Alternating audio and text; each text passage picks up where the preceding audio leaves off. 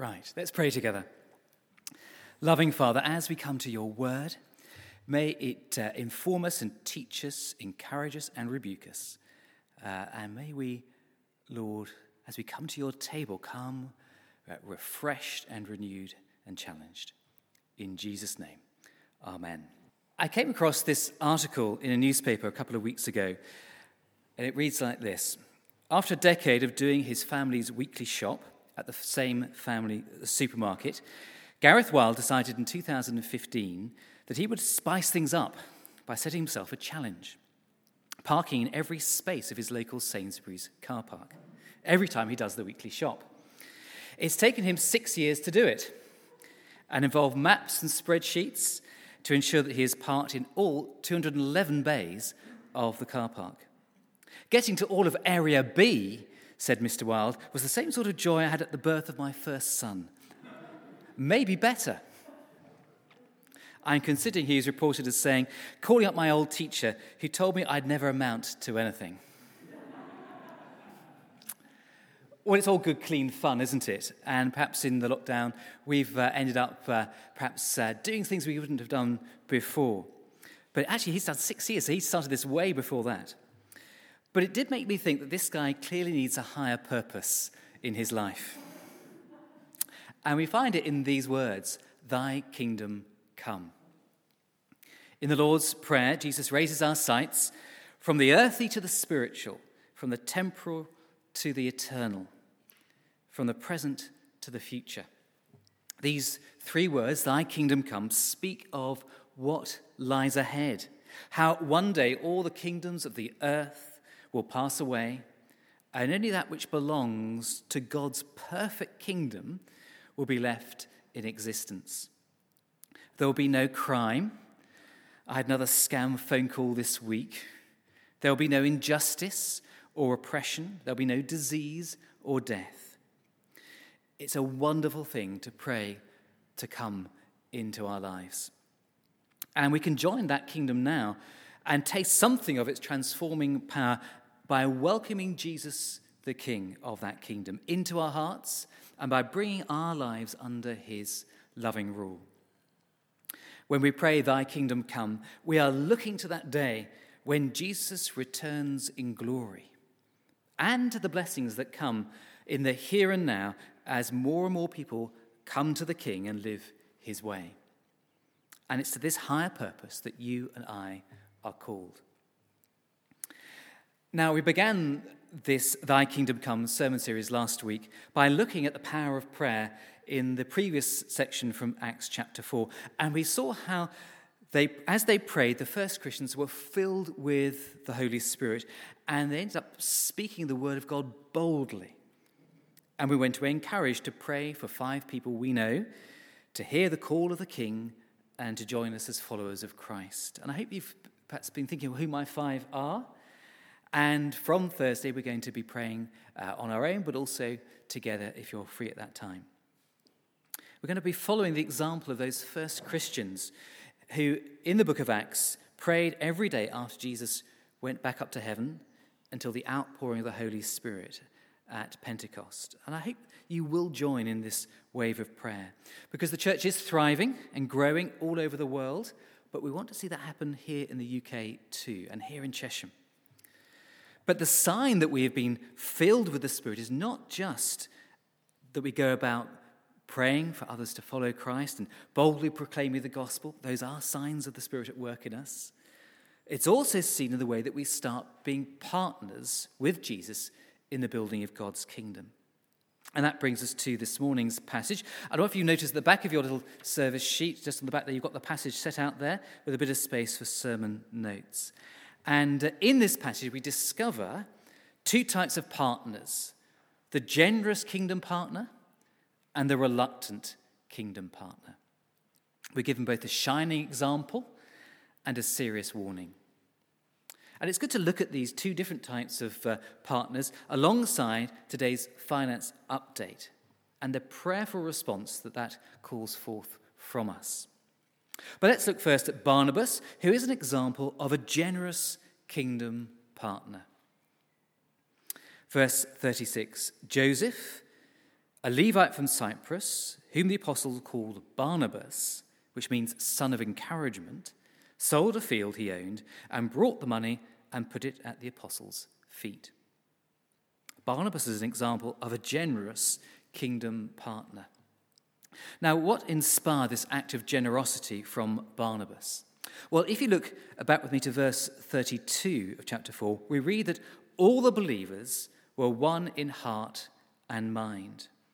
There was a wonderful sense of community and togetherness, of being together fellow citizens of the kingdom of God and brothers and sisters in Christ. No one, writes Luke, claimed that any of their possessions was their own, but they shared everything they had. The first Christians, you see, did not see their money, in other words, as their own, but as belonging to God. When considering what to give away, the thinking wasn't how much of my money am I going to give to God's church, but how much of God's money that He has given to me does He want me to give back to His people?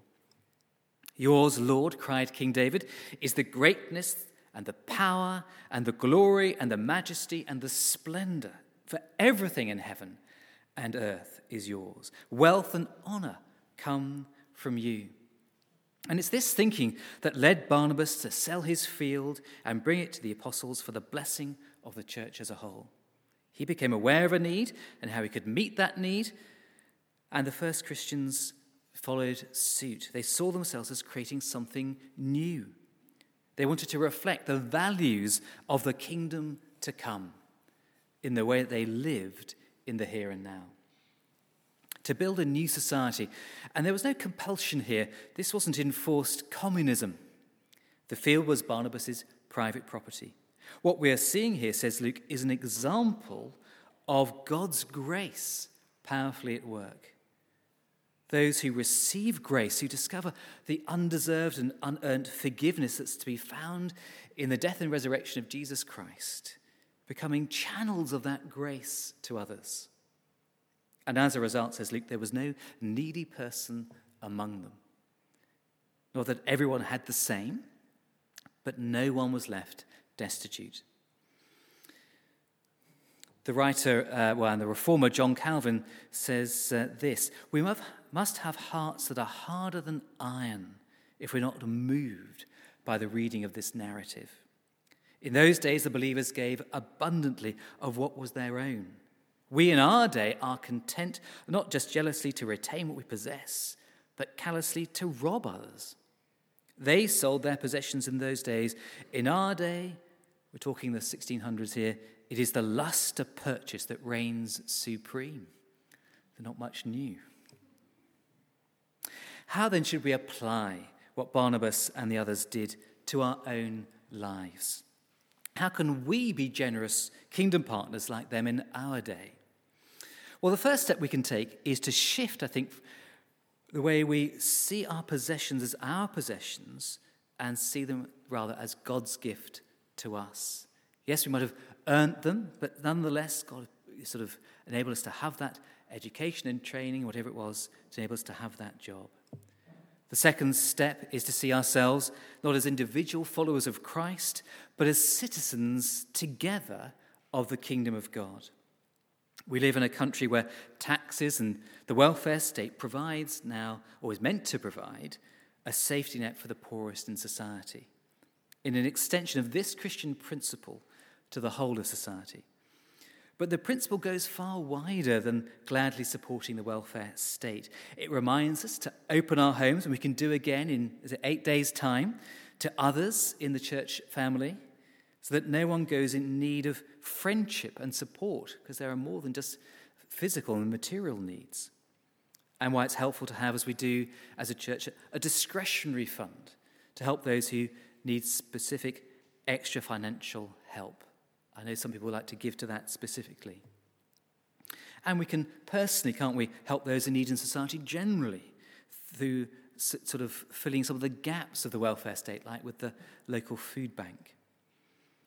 And then the third step I think we can is to see ourselves not just as those who receive from God's salvation and blessing, but actually see ourselves as valued partners with God in the building of his kingdom on earth as in heaven, as people are introduced to the King and the blessings of living his way. Well, this may be something you've got well in hand. That uh, we're committed, you might be thinking, I'm committed to regularly supporting St. Mary's and other Kingdom of God partnerships. Others of us will perhaps be more casual and occasional in our support. And if you're not already, can I invite you to be a, a grace filled, regular kingdom partner here at St. Mary's? And uh, together, I hope if you read that uh, little financial update, you'll see we've got a, a goal of uh, increasing our income by 10% this year. And I think if we can together come uh, around us, I'm sure we can reach that target, even in the face of difficult economic challenges that we face as a country. So that's Barnabas. He's an encouraging person. He was the son of encouragement. Wouldn't it be wonderful if we were full of enc- Barnabases here at St. Mary's? Generous kingdom partners. Let's look now at the, the other example we're given here of Ananias and Sapphira. Chapter 5, verse 2. Now, a man named Ananias, together with his wife Sapphira, Sapphira, uh, also sold a piece of property. With his wife's full knowledge, he kept back part of the money for himself, but brought the rest and put it at the apostles' feet. Here are two, what we might call reluctant kingdom partners. They're not wholly sold on the idea. They want to be known as kingdom partners in public, just like Barnabas, but in private, they ended up letting their personal greed get the better of them. Peter clearly states that the property that was sold belonged to Ananias and Sapphira, as did the proceeds from the sale. Verse 4 of chapter 5, he says, Didn't it belong to you before it was sold? And after it was sold, wasn't the money at your disposal? So at first sight, there was nothing wrong in their withholding of the sale proceeds. They were under no obligation to sell the property or having sold it to give any away, let alone all the proceeds. But the Apostle Peter is clear that in bringing this sum of money to the apostles, they had engaged in a lie, in a deception. Something is going on here that is half hidden. When Luke says Ananias kept back some of the money, the word he uses means to misappropriate or embezzle.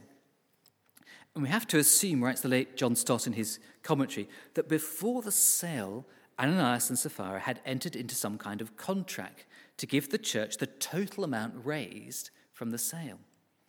And when they decided to keep some of the proceeds for themselves, while pretending to have given everything that they had promised to give, they brought the first lie into the new kingdom community, the new Christian community that was being formed in Jerusalem. And it was like Adam and Eve all over again. Peter sees behind Ananias' actions the same subtle satanic temptations. Ananias, he says, How is it that Satan has so filled your heart that you have lied to the Holy Spirit and kept for yourself some of the money you received from the land? And only by divinely given insight is this deception brought into the light. The judgment then comes swiftly for both Ananias and then Sapphira. Their dead bodies end up being carried out of the room, feet first. And that's shocking, isn't it, to read that? Perhaps when we think about when we first heard of COVID, um, we probably shrugged it off as something akin to the flu. But when more and more people succumbed and succumbed quickly to the virus, we all gained a respectful fear of it. We started washing our hands and wearing masks and obeying social distancing rules, having a jab. The example of Ananias and Sapphira and their sudden deaths had the same sort of effect on the early church. And shocking though it still is to read what happened, it brought home the seriousness with which Christians are to conduct themselves before God, who holds in his hands our next breath. And as the prophet Malachi put it, we are not to steal from God that which we have set apart for him. It taught the first Christians the value God placed on honesty and integrity, that they were no longer under law, they were to live by grace and have their lives shaped by grace based giving.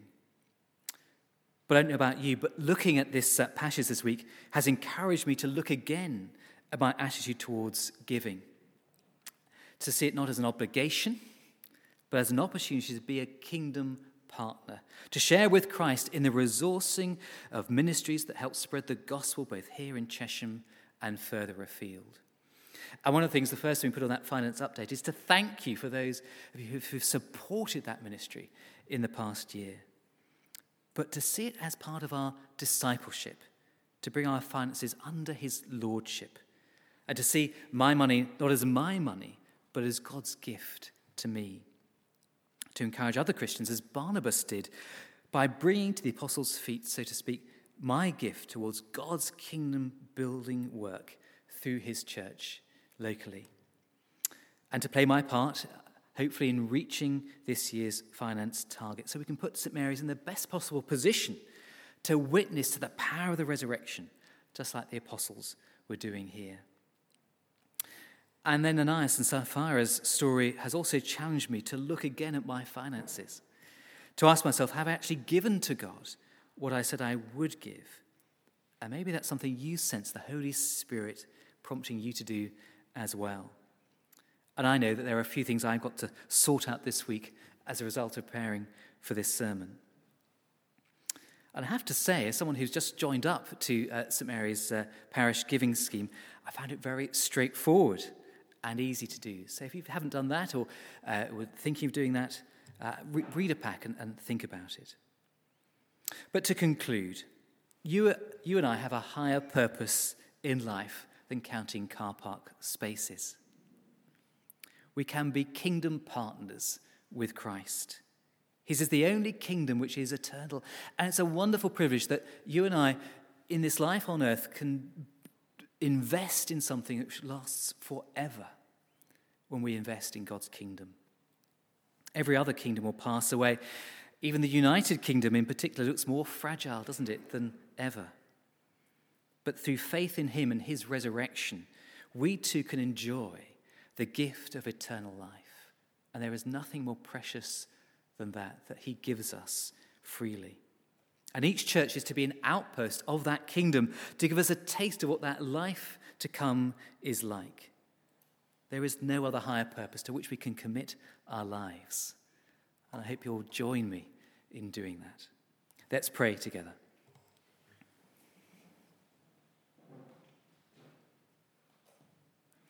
Eternal God, giver of love and power, your Son, Jesus Christ, has sent us into all the world to preach the gospel of his kingdom.